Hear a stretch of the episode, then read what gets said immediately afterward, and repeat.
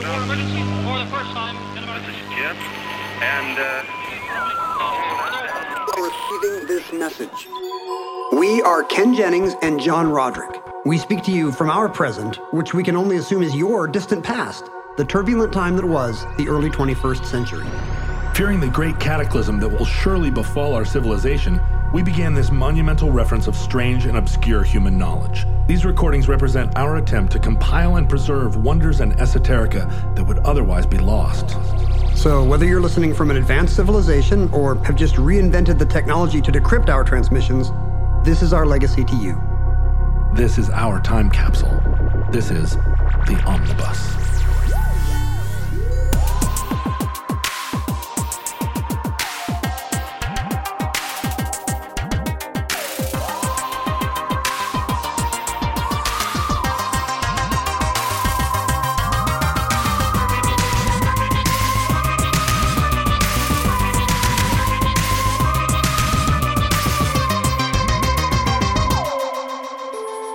Have accessed entry 806.JB1010, certificate number 52260. Moose cheese.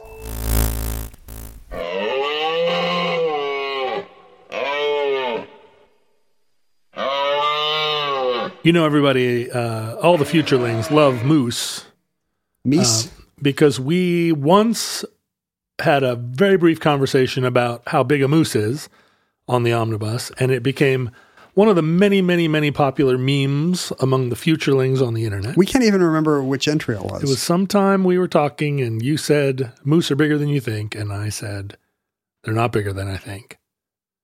I know how big a moose is, and you said no, but they're even bigger than you think, and Think- I said no. I think it might have been Jimmy Carter Swamp Rabbit because I remember us doing it at my kitchen table, and we Right. and we didn't do many shows there. Well, anyway, what what that has precipitated is one thousand memes on the web of moose doing things. Despite the fact that we have never actually put moose as an entry into the omnibus. There's never been a moose entry, but uh, I, I I want to remedy that today. Um, unlike most of our entries, I'm going to say moose cheese right at the right at the top, and it's because I love saying moose cheese. You're gonna are you gonna wish us much goods and cheese? There are I I am, and I've stopped doing that at the end. I need to start doing that again. Mu much good and cheese. This is a full hour of goods and cheese. it is. There's goods. There's cheese. Um, there's meese. One of the wonderful things about the word moose is that you can say it in front of almost any word or put any word in front of it, and it's delightful. You can say moose army or moose car. And isn't that fun? This entry was almost called Moose Cavalry, It was moose caval- cavalry. and we had to change it because you can't say the word Ca- cavalry. Blah. Moose Calvary. Cavalry. Is cavalry is the horses and Calvary is the Jesus? That's right. The L is there a way to remember this? The L goes first in Jesus because Lord. Yeah, there you go. The L goes first in Jesus. So The v, the v goes first in cavalry because of Vorses. that's right. Vorses. What is Calvary? What is Calvary? It's just a place. It's just Yeah. a. It's just a town. No, it's the hill outside Jerusalem where the crucifixion occurred. Oh, why does that? Why why not call that Crucifixion Hill? What the hell is cal cavalry? Uh, Calvary. It's the same root as I think this has been in the omnibus before. It's the same root as skull in Latin. oh. The Hebrew name would, would have been Golgotha. Yeah, that's so much better. Golgotha. That sounds that sounds really metal. yeah, it's so metal. Golgotha. There's got to be a Swedish metal band called Golgotha, is actually a Swedish metal band, and Calvary is a Christian rock band. That's the difference. Cavalry. I've never been able to say it, and the problem is I cannot actually pronounce the word cavalry. You just did it Well, with a little. but I have to really try cavalry. I could say, I guess, if I spent a week just saying cavalry, cavalry. a week. You couldn't even do it for a second and a half. then. Ah, it's such a tongue twister, and I don't know why. I don't know what's wrong with me. There's probably some kind of It's got too many L's. electroshock we could do. Yeah, I mean, but you're not Elmer Fudd. Elmer Fudd. Cavalry. You can say words with the letter L. Well, that's that's what the this uh, this show started out to be. But what's crazy about today, I have been Baader Meinhof two times already. Do you think there's a, do is there a word for like a triple Baader Meinhof, like Baader Meinhof, um, Rosenbaum, Zwei, dry. Yeah, Battle that's right. Meinhof, Baader Meinhof dry. Baader Meinhof Sabbath number. I don't I don't know how many I can get, and I'm just waiting for the fourth. Um, The fourth moose to drop. the fourth moose to drop. But yeah, earlier today, I was already doing this show at all and had all my notes and everything. And then someone on the Futurelings page, this is why if you're listening to the show and you are on social media but not a Futureling, you don't know what you're missing. Somebody on the Futurelings page, because of the moose nature of our of our meme stature, the our architecture is based on mail trucks and moose and and um, raccoons. for some reason. Uh, someone posted on the Futurelings uh, page an article about moose cheese, and I already had a big section of moose cheese in this show, and so much so that I decided let's pivot and call it moose cheese. What a what a fun thing to say, moose cheese. Moose cheese, moose cheese. I've had chocolate mousse. yeah, different, spelled differently. I've had duck liver mousse. That is also different. I've never had moose cheese. Our friend Michael is is uh, trying to buy Le Pichet, one of our favorite French restaurants here in town, and they have one of the best pâtés. That duck liver mousse is so good, It's so good. but it contains no actual mousse with two O's. no, and no force-fed goose. That's true. It's It's only not foie gras. no. It's wonderful free-range ducks. They all had names like Sarah and and uh, Micheline. And when their time paddling in the pond was done, their livers were carefully removed, Mm-hmm. and a few of them are alcoholics, and those livers are are thrown away. Well used as pig food. Yeah. But the rest are served to French bistro customers by Pike Place Market. But then immediately before we started the show, my friend Kate Chapman sent me a picture of her darling little boy wearing a t shirt that says, Go kiss a moose, Alaska. And I said, What is happening? I mean, this is not a pure Baader Meinhof because you are already a nexus for all things Alaskan. It's true. And, and a So- lot of moose things. So, like, to the degree that there's like a, a quantum wave of mooseness Mm-hmm. in the universe, it probably coalesces around you more than me. If one more person sends me a moose thing, though, are you going to be a believer? Are you going to be a true believer? Yeah, I mean, what does that mean? You're some kind of moosiah? Are you gonna? I'm gonna send you to Moose uh, Calvary. I last the two nights ago I went to sleep thinking I haven't talked to George in a while. I'm gonna I'm gonna write George in the morning when I wake up. And when I woke up, there was a letter from George. Wow. Huh? And I said spooky action at a distance, and he said that's not what that means. I was like. Are you are you accustomed to people telling you that when you say spooky action? yeah, distance? Yeah, because I Okay. use it for almost everything. Okay. Uh, oh, you're having spaghetti tonight?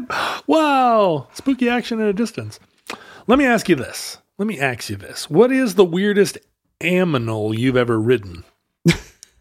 Um, I don't know if I've ridden anything that weird. Have you been to Southeast Asia?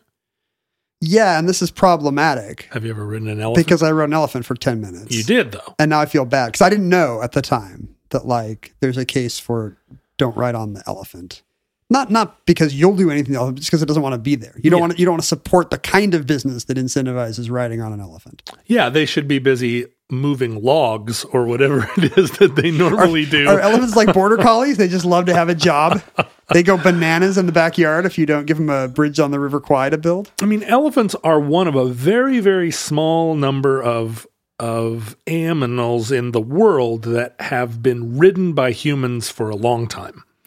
Um, and we didn't ride on them for a long time. It was like 10 minutes tops. but you guys didn't, yeah. But us, we, the people of of the world, have ridden on. Um, we've you know there are only a few animals that are suitable for it, and then some of them we've actually, you know, engineered over millennia. to- Real, real talk, most animals, Go ahead. too small to ride on. That is Can't ride on a crawfish. Can't ride true. on a, a, a, a swallow. You can't well, ride. African or European swallow. oh, That's classic. a Ken joke. it is not. There's whatever I like. One level down from anything I would say is like Monty Python quotes. Come on. Uh, you can't ride on a cicada. You Nope. Can't, you can't ride on a Maltese Terrier. Nope. Some of the things that you can't ride on, it depends how big you are, right? Like there are pigs that a kid can ride. There are a lot of things a kid can ride. What's the name of the sport where everybody rides sheep? Mutton bustin'? Mutton busting. Yeah, and you're right. They're all those are for kids because a grown man should not be riding around on a sheep. There's a whole thing at the Puyallup Fair, uh, like a rodeo, where they where eight year olds get on sheep and see how long they can stay on it, and it is so fun to watch. The sheep don't want to have a kid on them, uh, but the sheep can, you know, they can have a kid on them for the for however long it takes them to get that kid off, and the kids really are they're like little cowboy kids, and they Mm-hmm. They're all going to be rodeo stars someday. yeah, and they're riding those sheep like their life depends on it. It's like And- training wheels for rodeo or learner's permit for rodeo. and a lot of the a lot of the best sheep riders are little girls and they're just having the best time riding that sheep and you know and the crowd's going crazy i'm going crazy ride that sheep and then you know there's the i guess greased pig you're not trying to ride it you're trying to catch it When my kids were little, they would ride our um, they would ride our golden retrievers. yeah right and the retriever was be, would be very patient yeah because they're they're long suffering dogs, but they were not clearly not into it. And I think there is kind of a, a level when we think about which species we should be riding, we should really be thinking about their opinions more than ours. yeah although i think the first time you ever ride anything it probably isn't into it Famously, you got to break a horse. yeah i think a horse will do it i think everything will manage to do Does it that mean we shouldn't be riding on anything? Because really they'd prefer not. If you if you gave them a once horses and zebras get the vote, they're going to be like, nope. That's the thing. I feel like PETA uh, wants there to be horses, dogs, and goats in the United States Senate, and we shouldn't be riding or even. Couldn't be much worse. And what we am I right? Yep. Of- of those- Finger guns. think about those those doofuses in Washington. am Yes. right? Let's send some goats back to Washington and get get uh, drain the swamp. Yeah, I don't think uh, I don't think anything wants to be ridden, and I think the consensus seems to be increasingly as we move toward move inevitably toward animal rights. Yeah. is that all of the things that we don't have to ride, we shouldn't. I think there are people in Southeast Asia that would say my whole business and Sure. our local economy depends on us riding elephants. Um, and uh, That's, you know, that's what they have instead of monster truck rallies there. we just re- that's right. We just recently did an episode on how popular camel racing is. Uh, camel racing also like all of these things I am prohibited from doing because I weigh 250 pounds. There is not, I mean, there are very few horses that would even carry me. I think an elephant would, but an elephant would be like, really? This guy, Really? A sack of potatoes? that elephant is used to a 96 pound Thai man. Yeah. And and or maybe like a, two, a 130 pound American tourist who's giggling, but it's it, it's like a full grow. It's like four people. I'm four people. Although in the Hobbit or in the Lord of the Rings, you know, they got like They got- 15 people. They got a little house up there. Yeah. They got a whole uh, a whole battle tent. Yeah, right. Those are also not elephants. Those Yeah. are those, are- those are Mumakil, the oliphant. Yeah, Yeah. They're, they're, they they seem bigger than anything we have on I guess that's non-Middle Earth. I think it would be. I think we should make it a goal as a species to ride on every animal, but keeping you know non-animal cruelty in mind. We should just do this by placing a newborn baby briefly on every species that has never been ridden.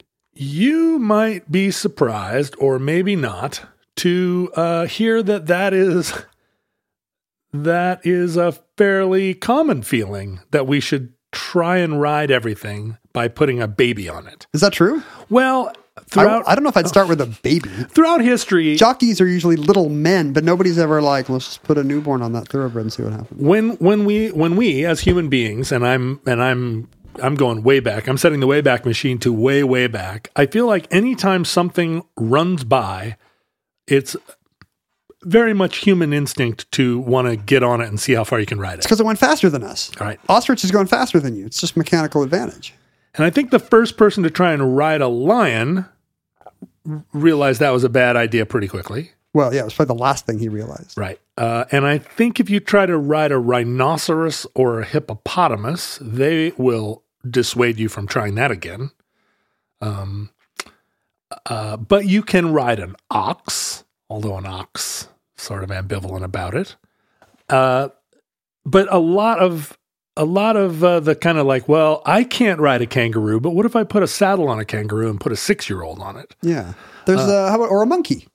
Remember in like Swiss Family Robinson, they got a little monkey riding around on a ostrich or a zebra or There whatever you it is. go, a monkey on a dog. The monkey can represent all primates as we place it respectively on a bunch of small animals. This is all very popular, but but um, like one of the one a lot of the story takes place in uh, South Africa, even though South Africa does not have moose. But South Africa has um, like a magical combination of a lot of weird animals that are big that you might be able to ride Right on the bubble? briefly, and also South Africa has um, a history of a history where the colonial occupying powers had a lot of funny ideas. Is this generally what happens? The actual indigenous people know better or have learned better 10,000 years ago which species you don't even try? This is the thing. And then If- a guy in a pith helmet shows up and is like, that's it. I'm riding that. If you go around the world, if there if there are animals that can be ridden, the local people will be riding them.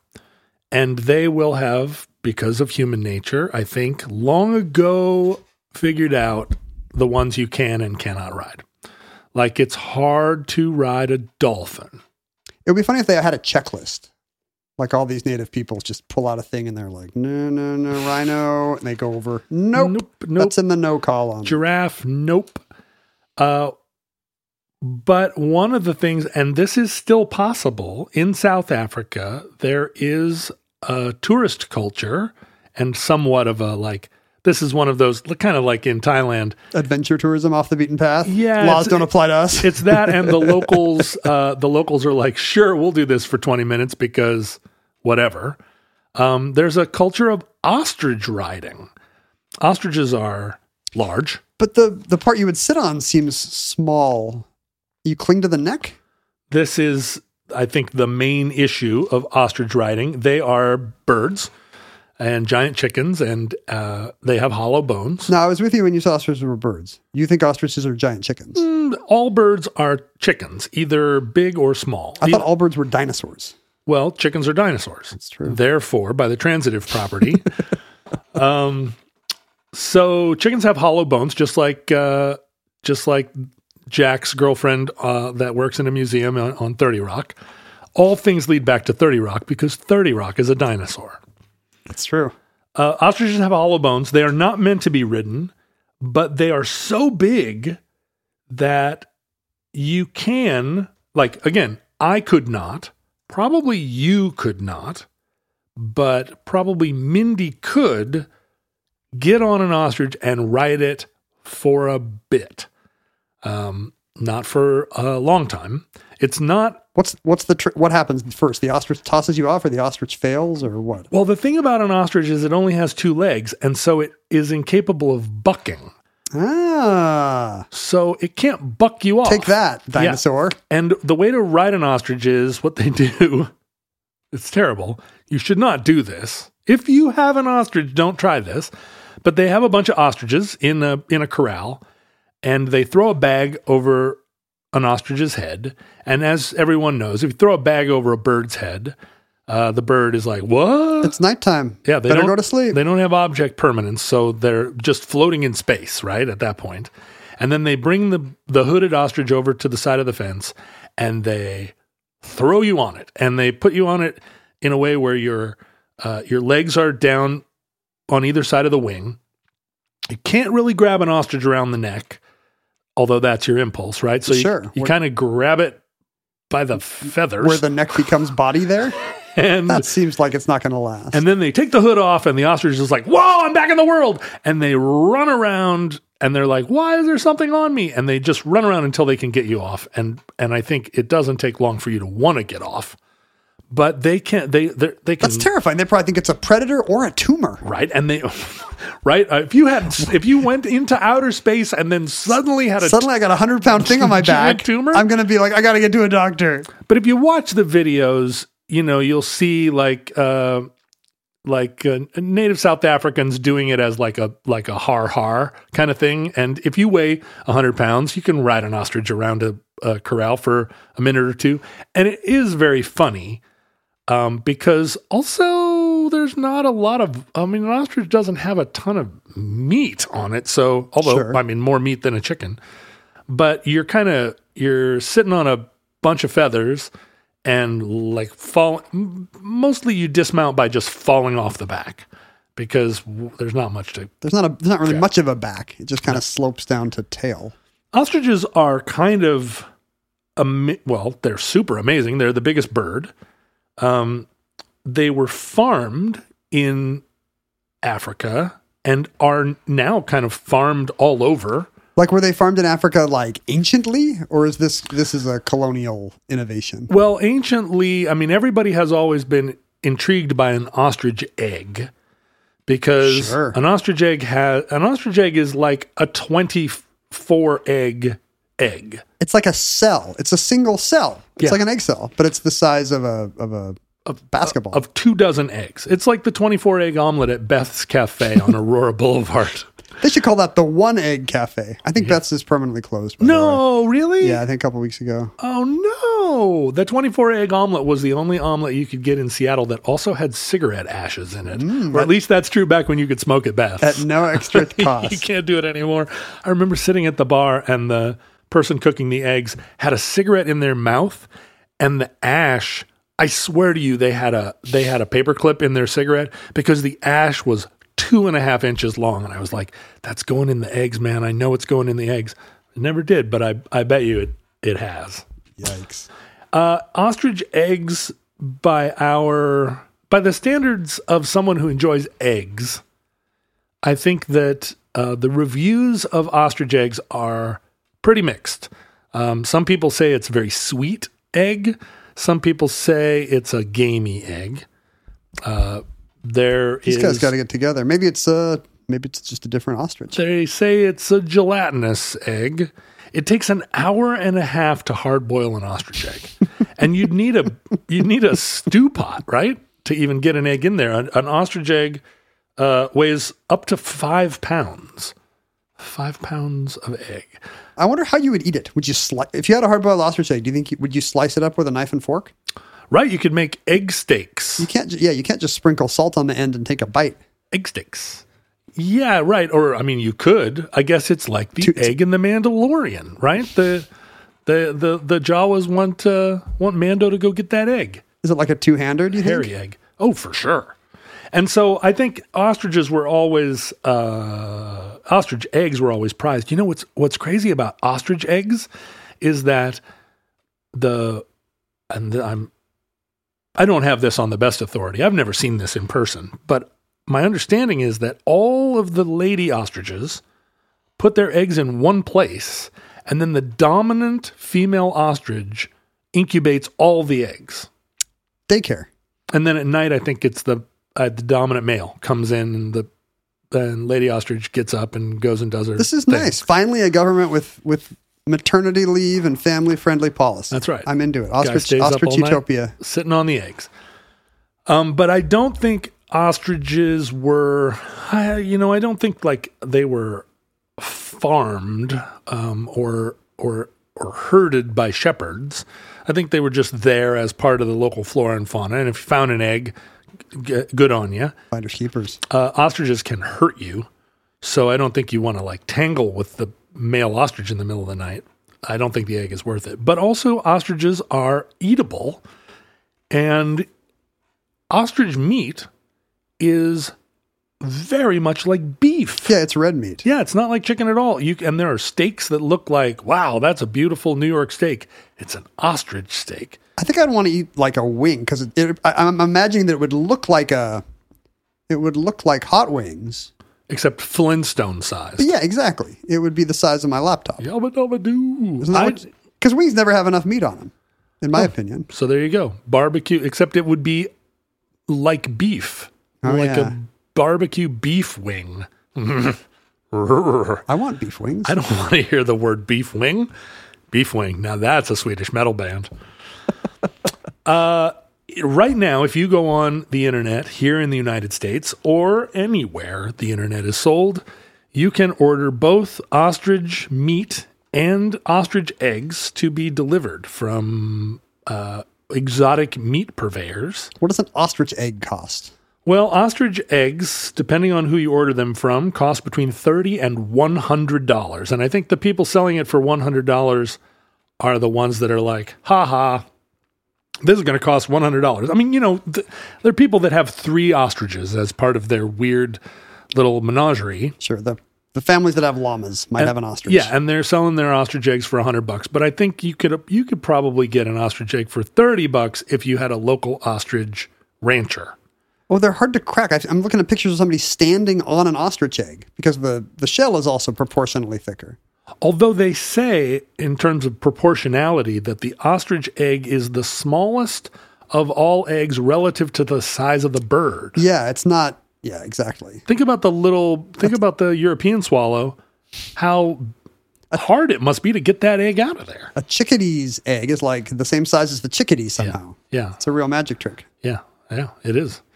Uh, ostriches were originally farmed by Europeans in uh, in Africa because ostrich feathers in the 1880s were all the rage in European capitals as adornment on women's hats, and so sort of like raccoons and beavers uh, were popular in Europe. Beavers were popular in Europe because of hats and they were decimated in all of North America to to make hats. Same deal in Africa with. Uh, Well, no, ostriches are not uh, endangered. Ostriches are an animal of least concern, endangered species wise. is it like chickens in Hawaii? There's just ostriches running around in uh, if you stop for gas in southern Africa. I've never been to South Africa, and it's a great lament of mine because I was I was scheduled to go there with the comparative history of ideas during the Truth and Reconciliation era, and I didn't because my band got invited to South by Southwest, and I had to choose.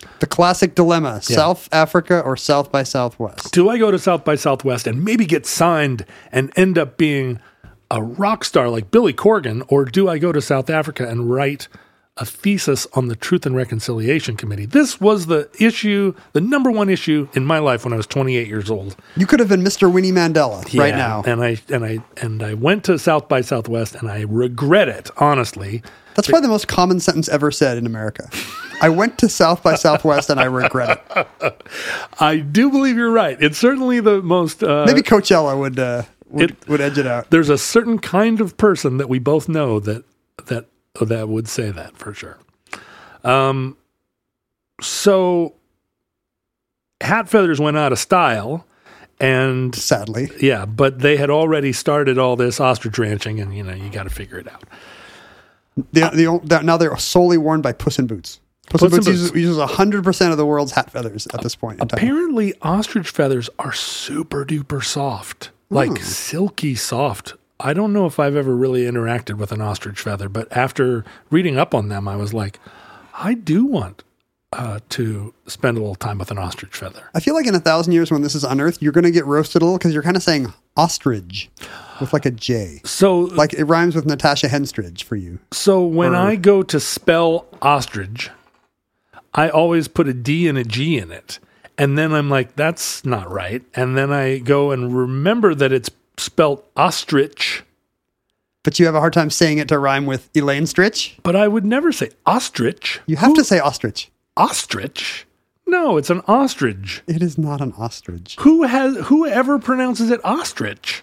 Literally everyone else in the world. Germans are the only people that say ostrich because ostrich isn't a, a sound in English.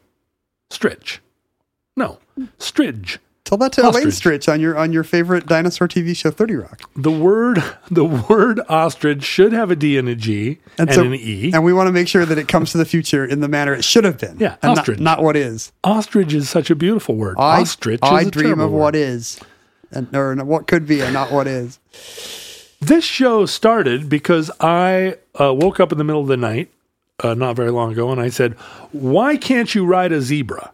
Yeah, And I felt like there needed to, there had to, obviously, there was a reason that you couldn't ride a zebra because if you could ride a zebra, we'd all be riding zebras all the time. There's a little pasture on the uh, Renton Issaquah Road where it strikes me that there are some horses that are half zebra.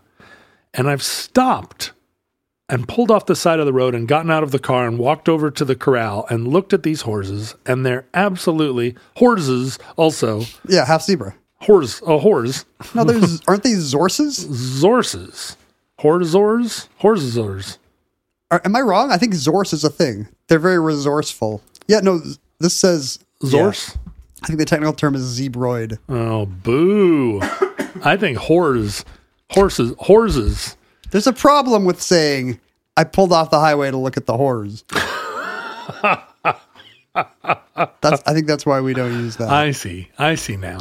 oh, I see. There's different kinds of zebroid. It depends on what the Sounds like your doctor would tell you. Zebroid sounds like an autoimmune disease. Yeah, or something, some lesser character in Tron. If the if the if the father is a zebra and the mother is a horse, buddy, that's a zorse. A Zorse. Yeah, but if it's the reverse, if the if the zebra is the mother and the the horse the stallion, that would be a hebra. This can't be right.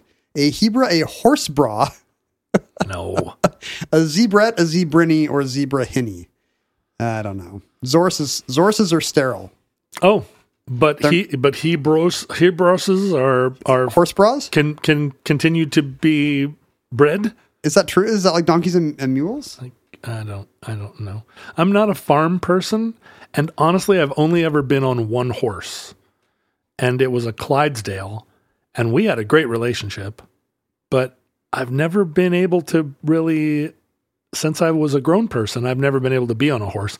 Maybe I was on a pony at the at the fair when I was little, but I have no recollection. Hinnies and mules are both sterile. So I would assume that zorses and horse bras, Horse horse bras. horse, horse bras are also both sterile. Did you know my wife is fascinated by donkeys and wants us to get a donkey?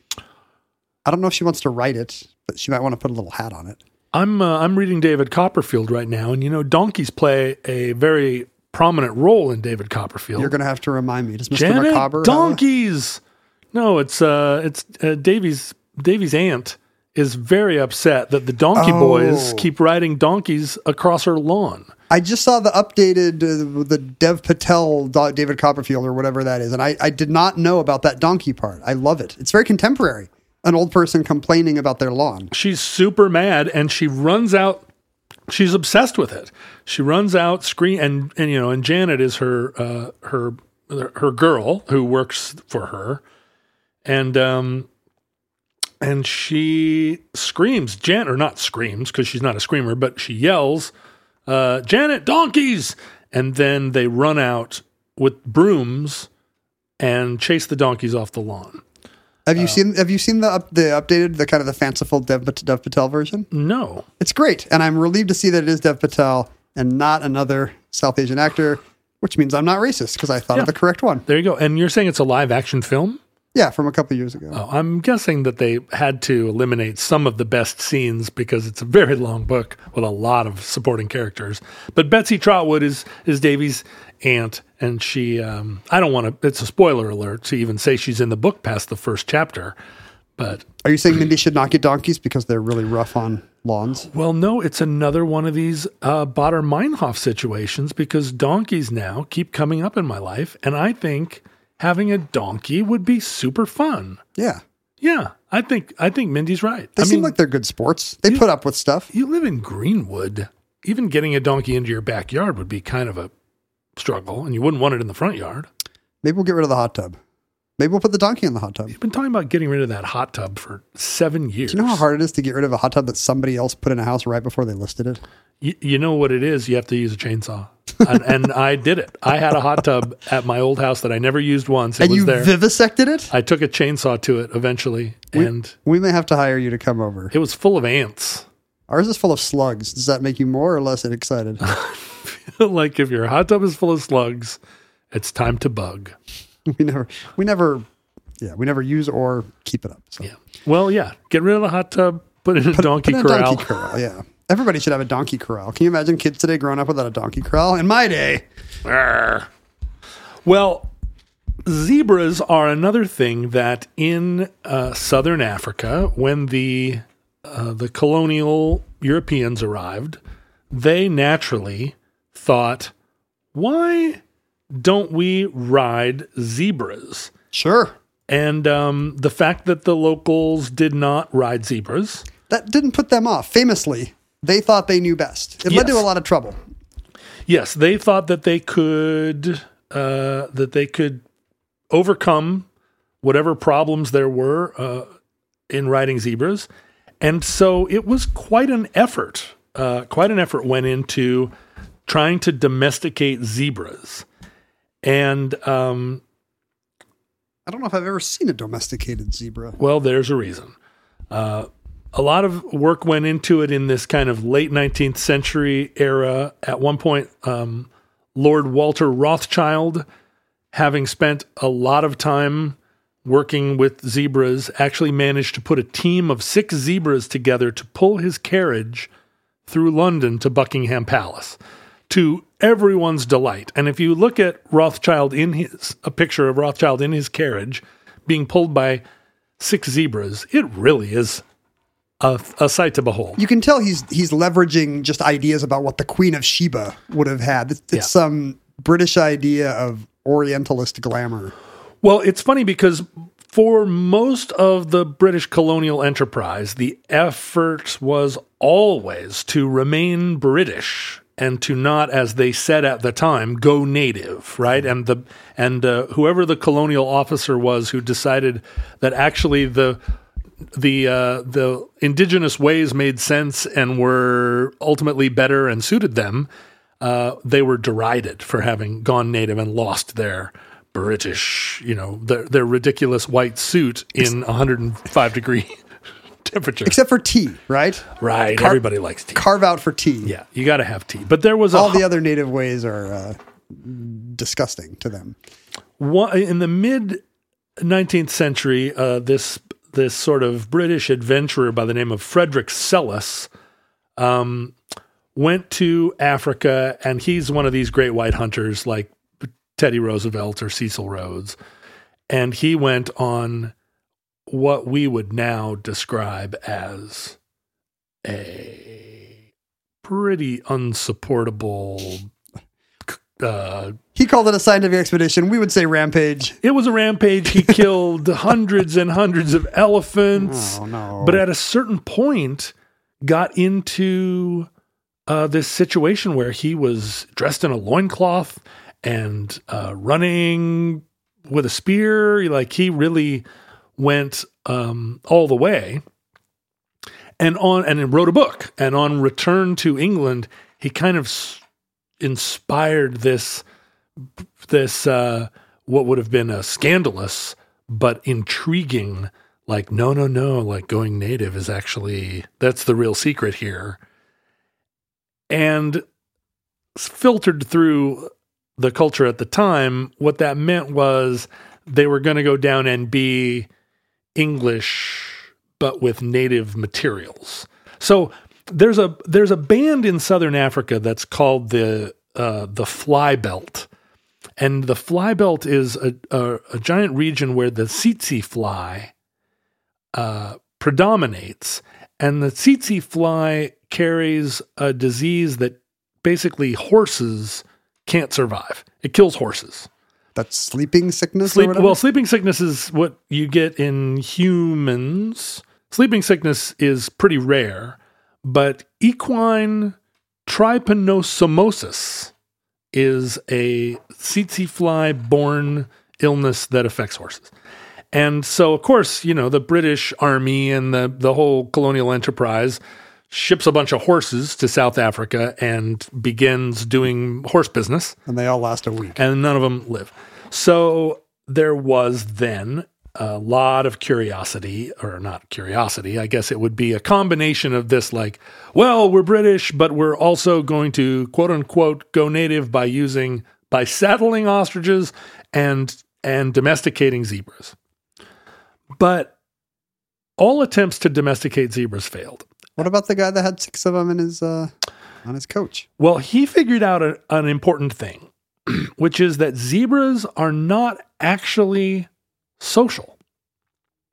They band together in big herds to uh, defend against lions and defend against predators. And this is one of the reasons that it's very difficult to domesticate any savanna aminal because they're social only to defend against attack by top predators.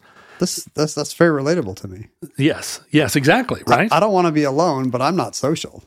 and zebras actually hate each other and hate everything. Wow. They're super duper hierarchical. Yeah, you you'd, you'd expect them to see uh, the world in terms of black and white. no. If I had a buzzer that I could shock you, just like low level shocks, I would I would do it. And I'm sorry to say that. I'm sorry to say I would shock. so there's like a king zebra. well, no, it's a matriarchal kind of culture. Ah, I, I assumed. and there is a uh, there's a, there, a very clear hierarchy. The lead lady zebra walks in front, and everyone else lines up behind in in uh, order of precedence.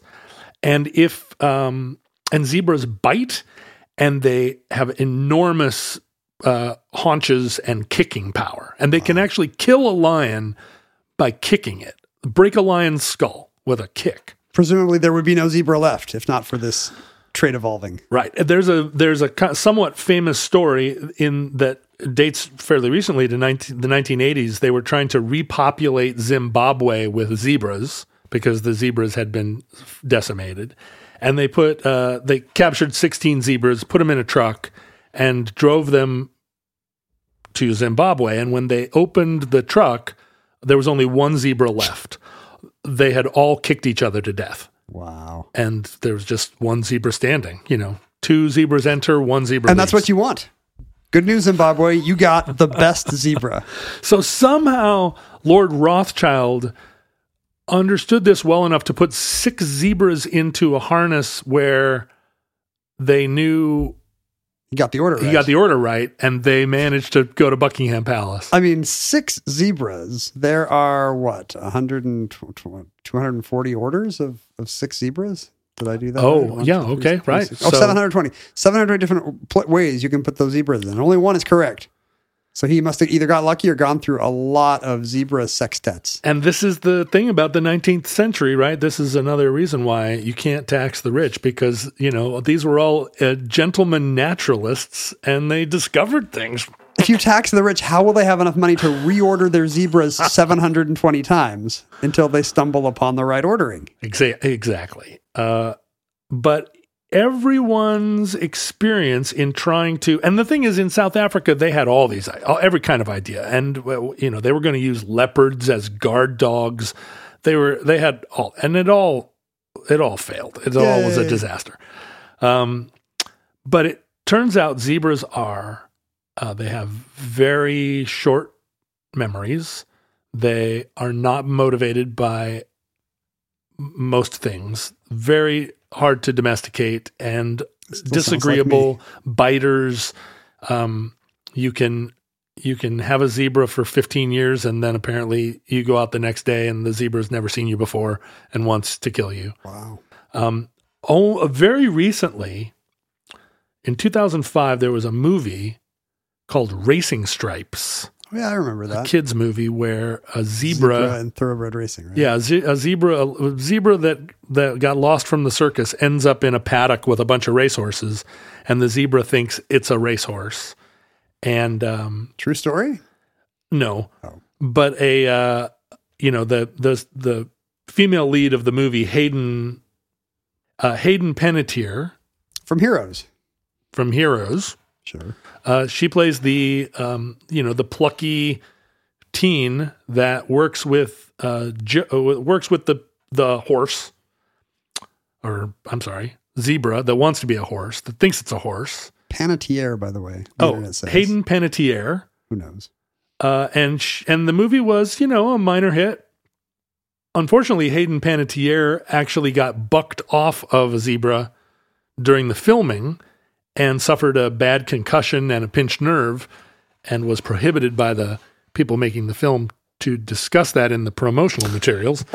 um, so even under the uh, uh, under the controlled conditions of a Hollywood film, she was not able to ride a zebra. And, If well zebras don't like Hayden Panettiere, who do they See, like? that's what I'm saying. And they filmed the movie in South Africa, so these were zebras that had that ha- had a long history of. But you know, they're they're very strong buckers and kickers and and um, Good for them. Yeah, they're tough. I think they're coming off well in this story.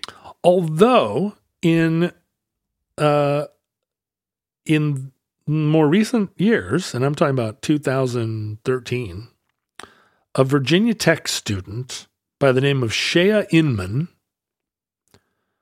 motivated, inspired by the movie Racing Stripes, she was a horse, a horsey girl, a horsewoman who had grown up riding horses and on her Virginia, her parents' Virginia farm, uh, in a horsey culture. You've been to, you've been to country Virginia. It's horsey. It is. There's a lot of horses there. If you grew up with money, you grew up with horses. Yeah.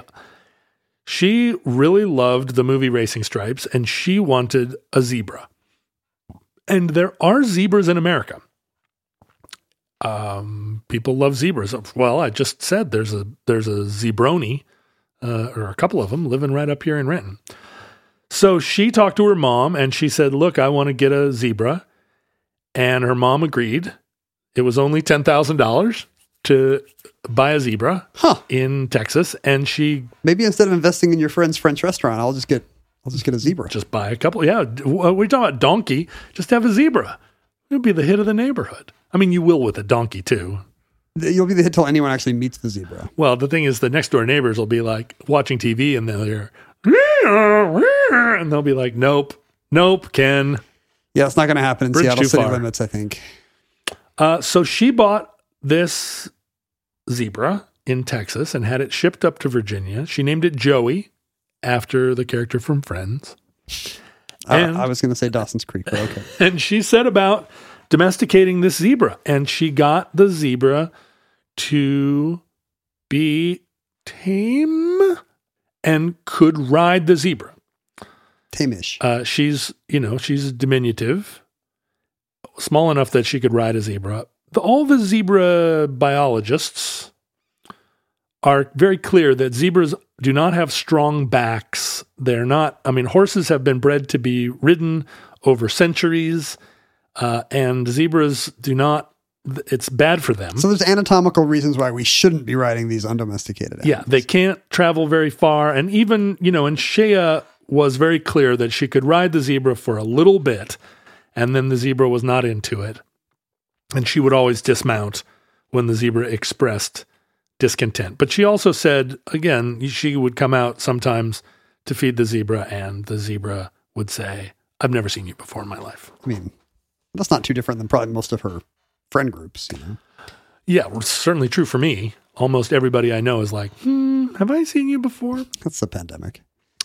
But after spending some time uh, researching how difficult it is to domesticate and ride a zebra, I thought, what are the other things that you could domesticate and ride that nobody seems to do? And of course, because I'm uh, I'm one half of Omnibus, my first thought was moose. Moose. And I've thought a lot about riding moose over the years because I've seen moose, and there they are, and they're quite big and they look rideable They're majestic. if you were riding a moose, you'd be the biggest guy on the on the cattle drive. Can you use the antlers to steer, or are they too far away from the saddle? You could grab the the roots of the antlers and maybe steer the yeah, it'd be like an airplane tiller. steer the deer, as they say. Yes, they say. um, and so, uh, but having thought about it a lot, I guess I'd never really considered the fact that we don't ride moose and why. Um, and so, digging into it, I discovered that moose husbandry over the centuries has been a thing uh, that uh, many people have explored. Can we say domestication instead of moose husbandry? Where's that buzzer that shocks you a little bit? It's better, right? Bzzz. It's a little better. the the record is somewhat silent on uh, whether or not moose, wh- whether or not anyone ever tried to ride a moose prior to um, the 17th century. Uh, I'm sure that Native Americans or Laplanders, uh, at some point, a brave, brave, tried to jump on a moose and see how far he got.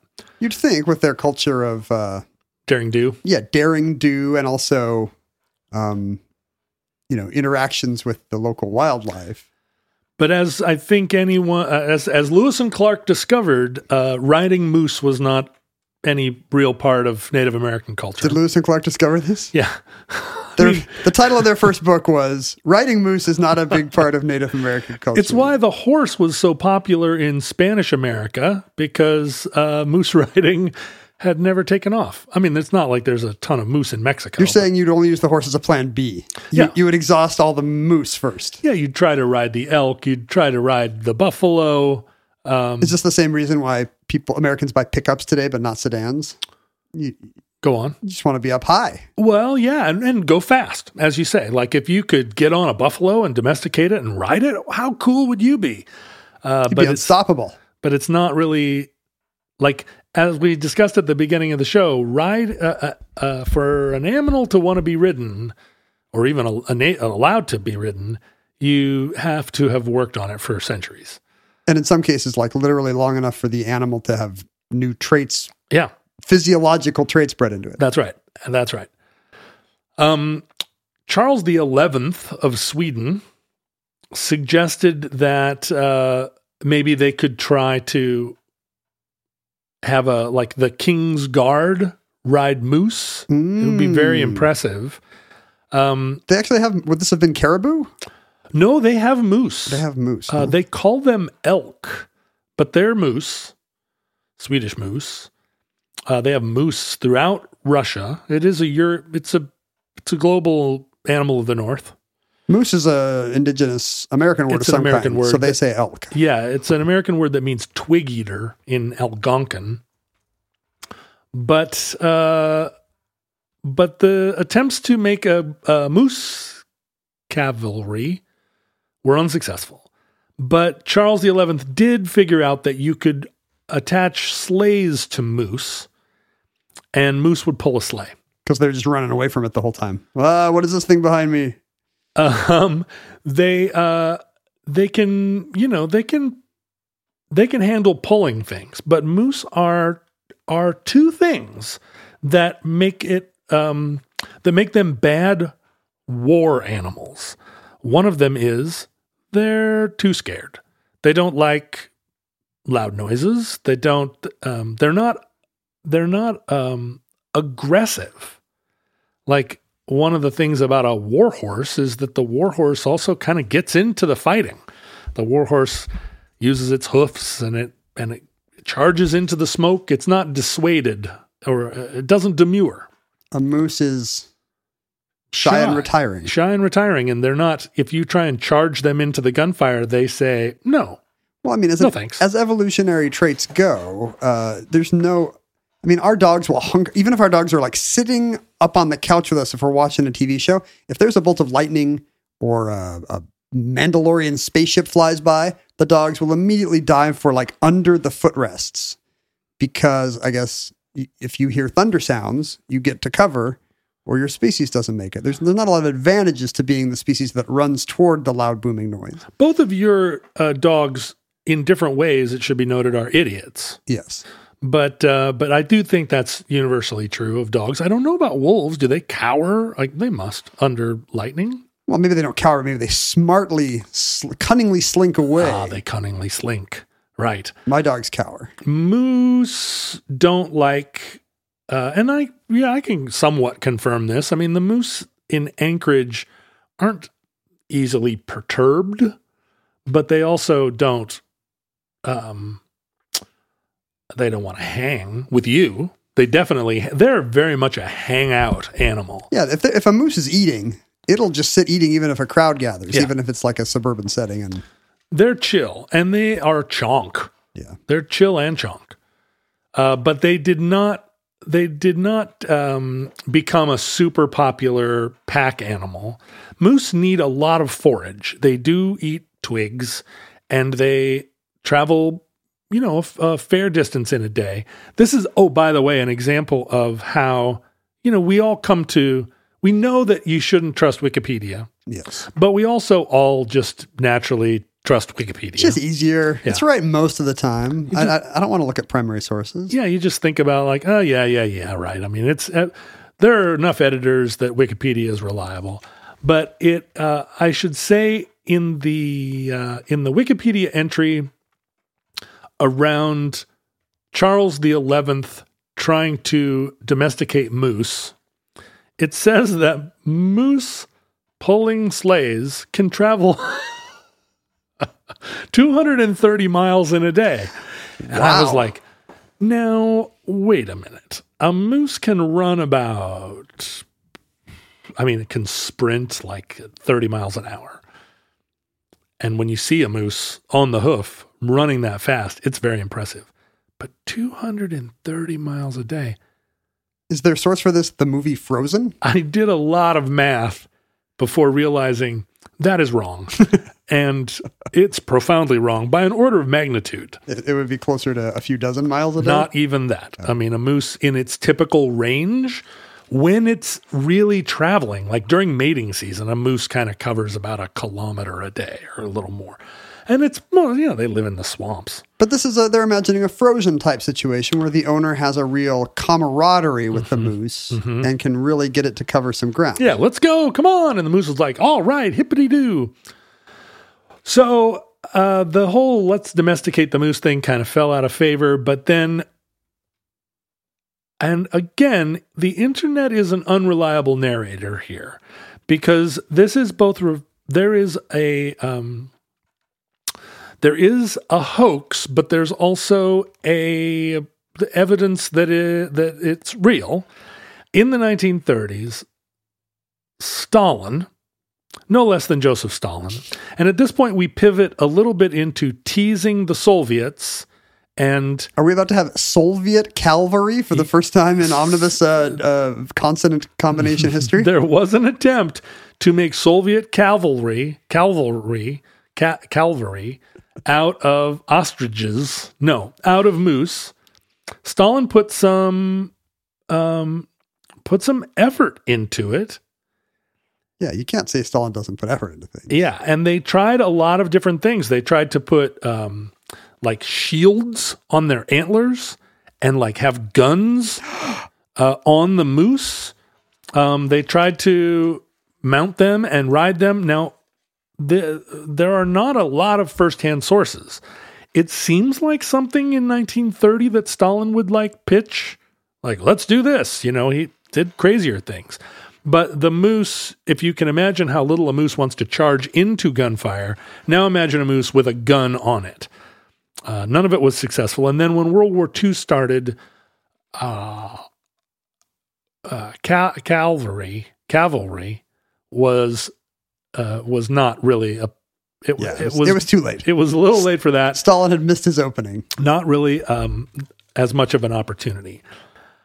In 2010, the Russian edition of Popular Mechanics. Oh, I didn't even know there was such right, a thing. Right, and I didn't either. You must be its last subscriber. um, in Russia, Popular Mechanics is a popular magazine, and on April the name. Fool's Day, which I didn't also didn't realize was uh, was a Russian holiday, maybe not holiday, but um, May Day Observance? Yeah, May May Day they observe uh, they, they just love the first of the month. International Day, and uh, and April Fool's Day is popular in Russia.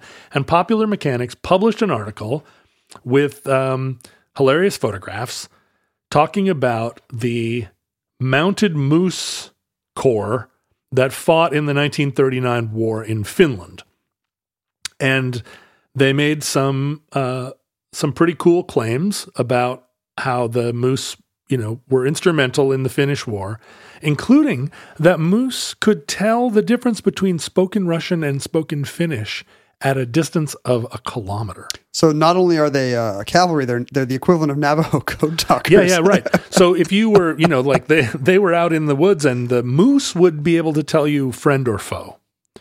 I wonder how the moose would communicate that to the rider. A series of head shakes for for Finn.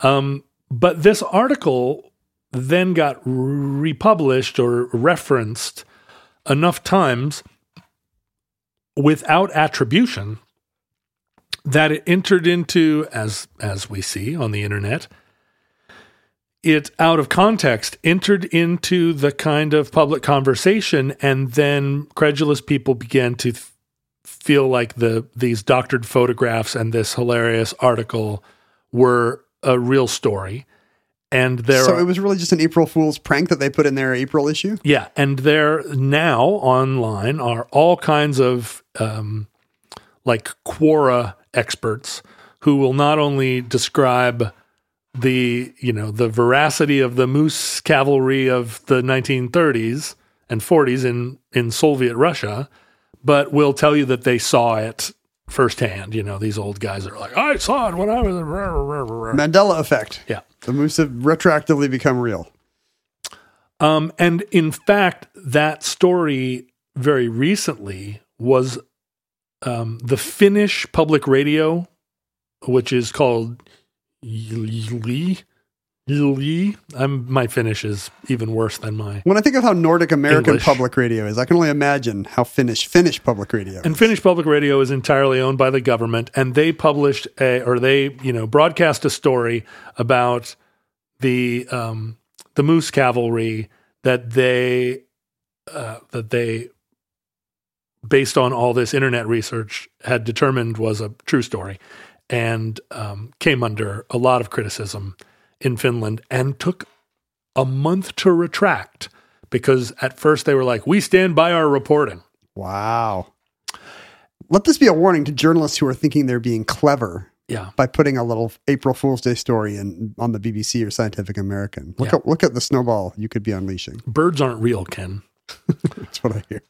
But there is evidence, quite a bit of evidence, that within Russia, the um, those attempts to domesticate moose were real, and the idea wasn't to domesticate them as horses, but domesticate them as cows. That makes more sense. In uh, in Siberia, there are a lot of twigs. It's one of the defining characteristics of Siberia. Yeah. Uh, it's full of scrubby trees that are covered with twigs. In Soviet Russia, trees twig you. Yeah, that's right. And so there's not a lot of, there aren't a ton of animals that you can pasture, right? Reindeer need to be in an area where there are no trees and, or a certain kind of tree. Uh, but in order to clear the land in Siberia to have sheep or cows, uh, it's not suitable for it. Um, it's it's muskeggy, it's mosquito-y, it's gross. But moose thrive there, Huh. and so the uh, the Russians opened uh, an area. They they began to pursue moose husbandry. Uh, they opened a moose reserve. Um, uh, the Nature Reserve Committee in the 30s opened a moose preserve, uh, which actually has a Russian name, uh, Zapovedniks. I would Or assume it would have a, a Russian name. Yeah. And um and as part of like the forestry industry, they employed moose as a component of forestry, right? They would eat the they would eat the twigs and they would then produce moose milk. So this was going to be a dairy farm. The moose are not going to pull plows or or um, give us delicious moose steaks. Right. Uh, They they they figured out that you cannot farm moose for meat because moose um they don't, you know, they're not like cows. You can't put a hundred of them in a pen. Uh, they can't survive, right? They need they need foraging. You can't just put a stack of twigs and and think the moose are going to eat them. They they need a range. There's probably a taste issue as well. I, I doubt moose are Oh, moose are delicious. really, Yeah. Oh, they're a big part of the subsistence diet in Alaska. but isn't that because they don't have?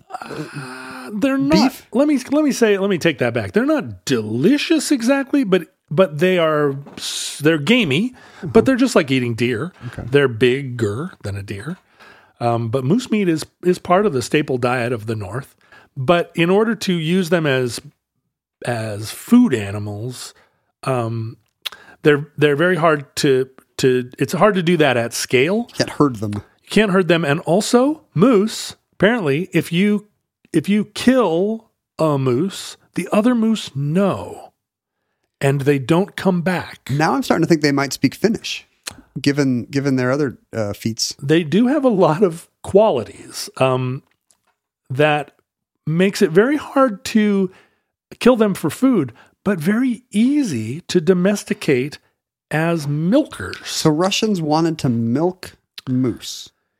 this was the idea that um, that you would have when a moose gives birth to a to a calf moose.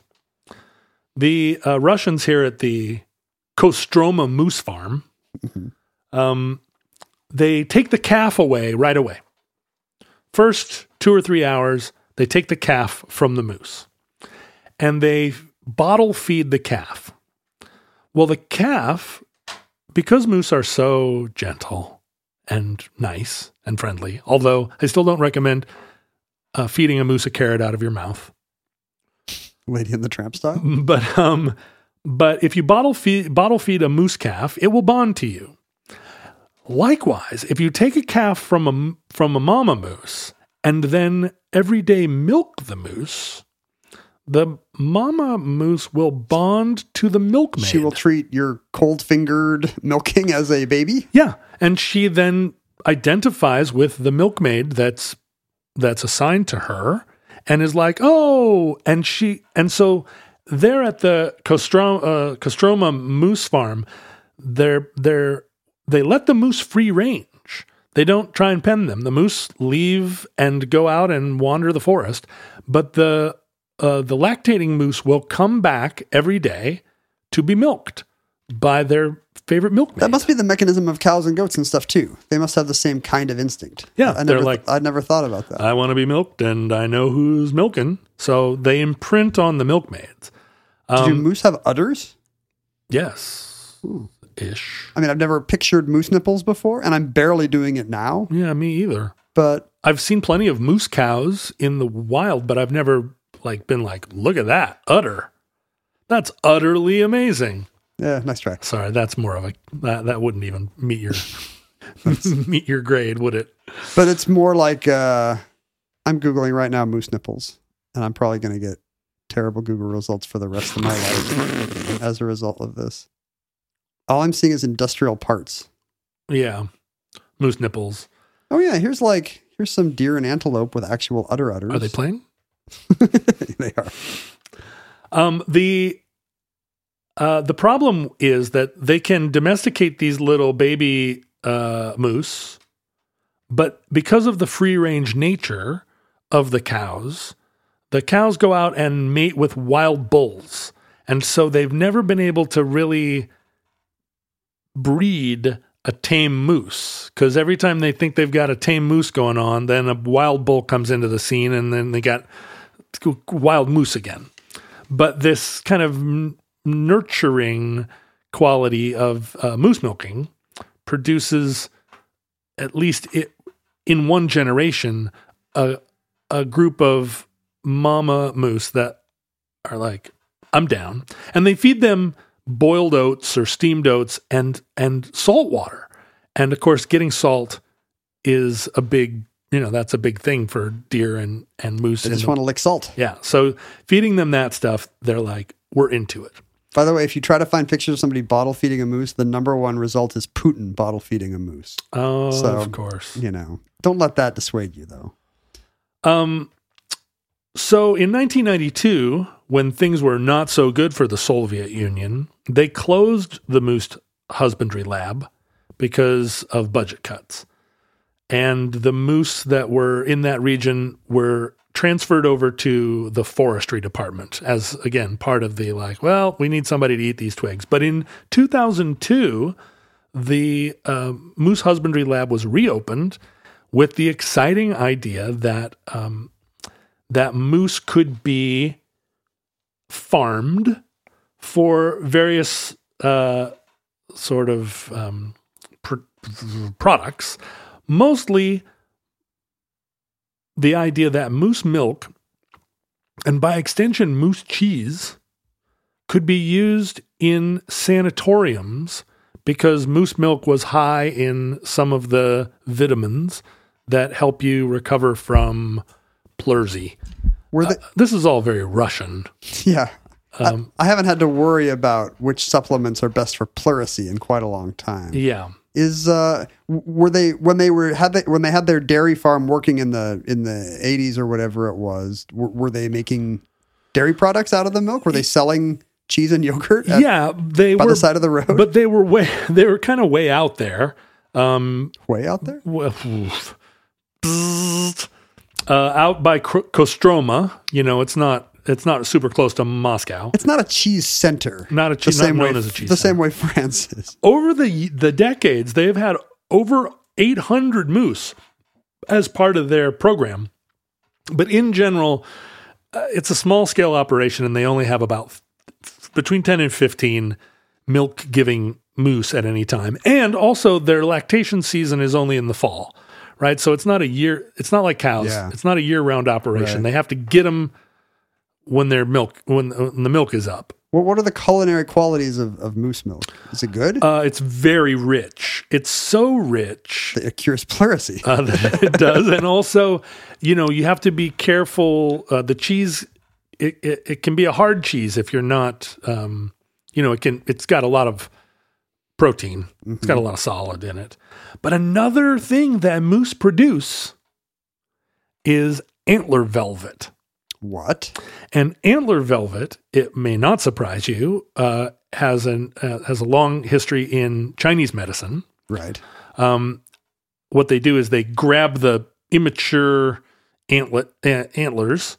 Uh, they probably put a bag over the moose's head uh, because, but although moose does have object permanence, and then they Does cut the bag off. have a hole for the antlers? Mm, Probably. Maybe it's not a bag. Maybe they put a handkerchief over their face.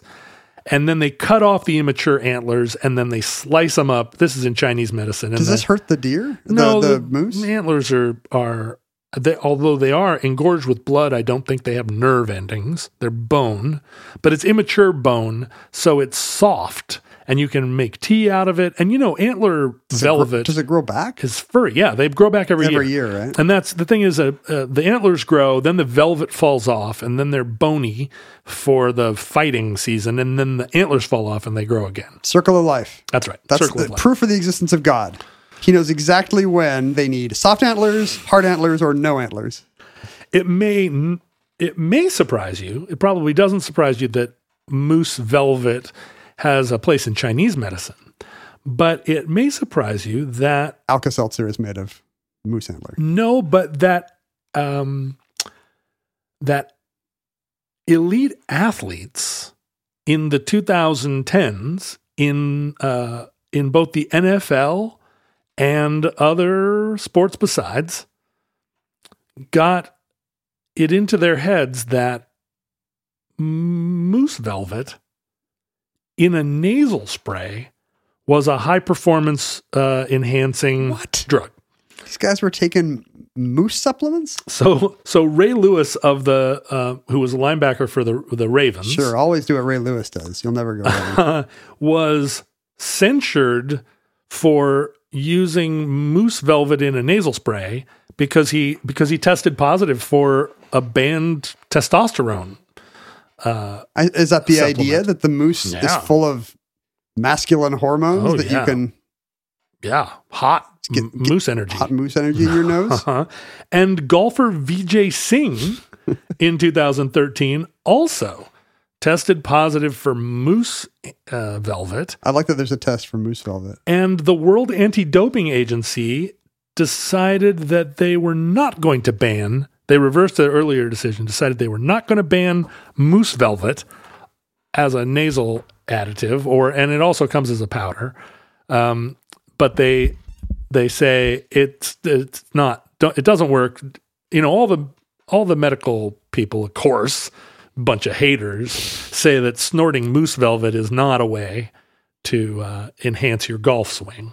Yeah, I think I remember Brent Mooseberger talking about this. Oh my god. Um, but here is the and oh, and then a the Moose nasal spray company, which was called Swats, was an Alabama company, and they were sued by the Alabama district attorney and run out of business for making false claims about snorting moose antler. pretty much any claim you make about snorting moose antler is probably unbacked up by science, unless your claim is you are now snorting moose antlers. But here is the most astonishing thing moose velvet is a major commodity globally. And the biggest moose velvet producer, and I'm sorry, I should also say this includes deer velvet, elk velvet, all the velvets, antler velvet. Let's call it antler velvet. Um, the biggest producer, New Zealand, Huh? What do they have down there? which, well, Wapiti? deers, yeah. What are they? What's is it an aphrodisiac? What are we doing with all all this velvet? It works for everything. It's an aphrodisiac, but it also it's a birth control. But also it can, can uh, prevents pleurisy. Is that how you pronounce It it? both causes and cures uh, It- diabetes. It does. It it uh, it it makes your back stronger. It makes your nostrils flare.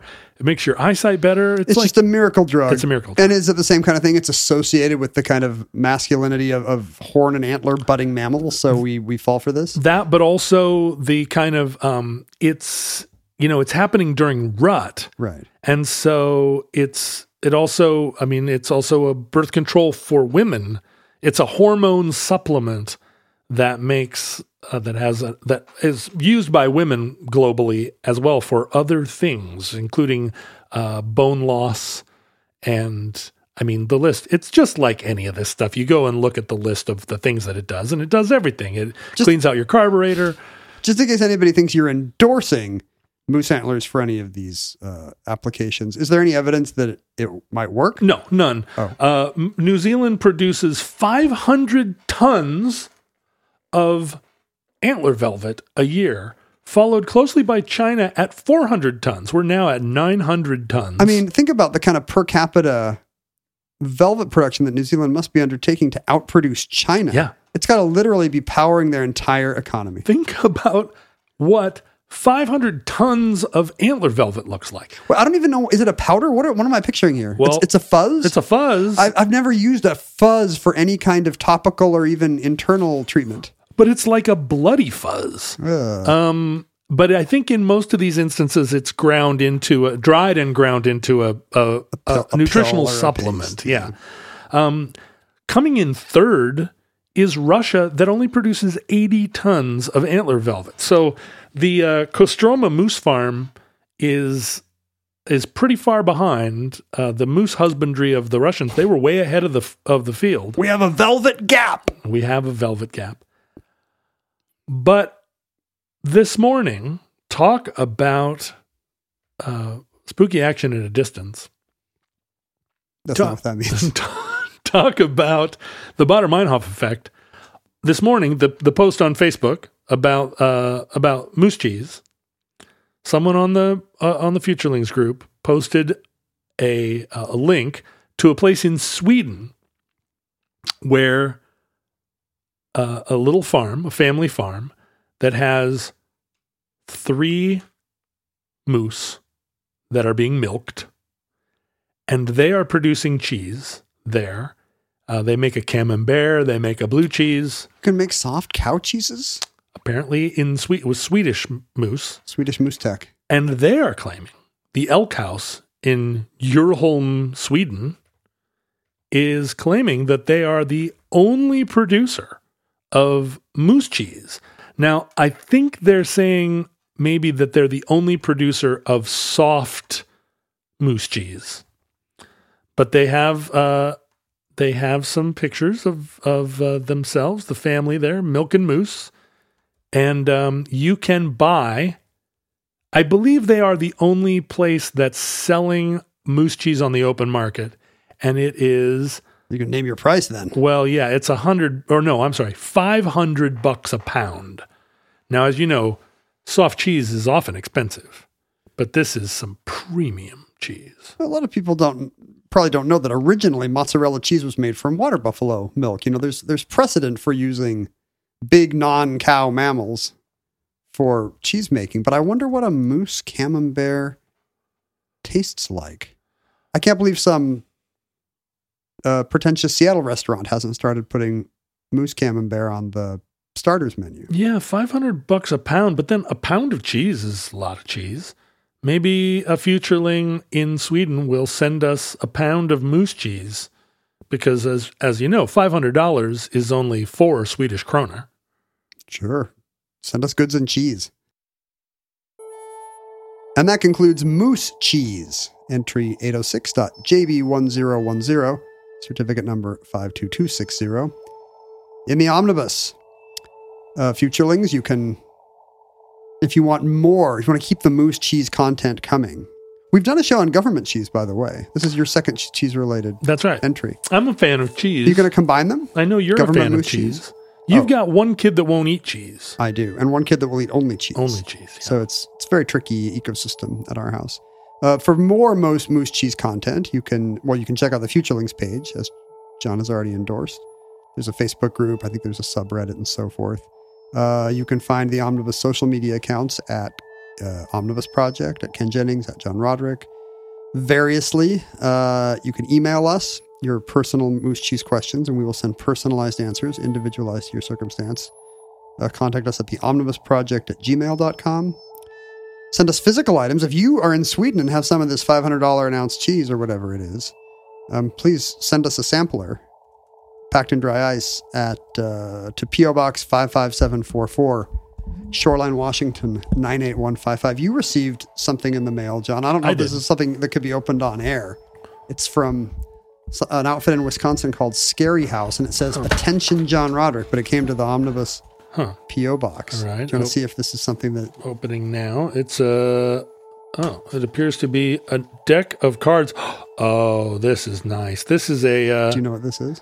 This is a 1970s set of uh, cards where it's their flashcards, but they look like playing cards, and they have black and white silhouettes of all of the Warsaw Pact fighter planes. So you hold up the Are these these are from the NATO side? yeah yeah yeah. So you hold you hold it up. It's just civilian air patrol stuff. You can identify it. Well, that's a MiG 19. And that is, oh, wait. Oh, they have US planes here too. So it must be all the fighter jets that you might see in any engagement. And you have to study these plane cards so you can tell a MiG 15 from a MiG 17, which I have to say, they look a lot like each other. Are they matched? Like, is the the nine of diamonds is the MiG seventeen or something? Or No, so Oh, okay. so unfortunately they did not. They're not that clever. it's, not, the it's US not a Gulf War kind of a. U.S. Army isn't that clever. You you don't you don't actually you can't actually play cards with these. They're just flashcards. But But these Uh, were military issue. yeah. Well, so what is that, Ken? I, I couldn't tell. It's you. a MiG It's some- seventeen. it's something snub nosed. Yeah. So uh, so yeah, there was a time when I thought I could have uh, identified some of these, and I could have.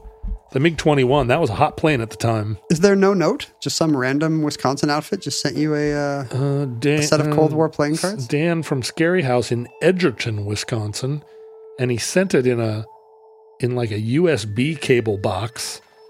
but these are great, and it's from '77, so it's all the it's all the peak Warsaw Pact stuff from my childhood. yeah, that was really their best period. It really was. There was no MiG 29 yet.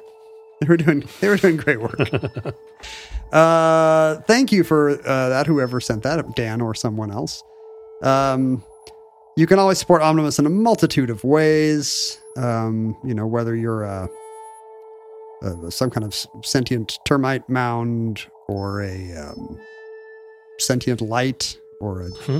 giant land octopus Sentient moose cheese. whatever you are, whatever your number of nipples, uh, or even if you don't uh, produce milk, um, you can recommend Omnibus to your peers. You can put reviews on your uh, whatever your information network is, positive, I hope. Um, the best way to support Omnibus at the moment would be to use our Patreon page at patreon.com slash omnibus project. You can see the many uh, uh, perks and benefits available to those who support the show, including a monthly bonus show. So you are actually missing out on a good chunk of the Omnibus experience if you have not investigated our Patreon. Please do so. We thank you in advance for your service. The show would not exist without our generous supporters. Futurelings, from our vantage point in your distant past, we have no idea how long our civilization survived. We hope and pray that the catastrophe we fear may never come. But if the worst comes soon, this recording, like all recordings, may have been our final word. But if Providence allows, we hope to be back with you soon, and we wish you many goods and cheese. Come see us often at the Omnibus.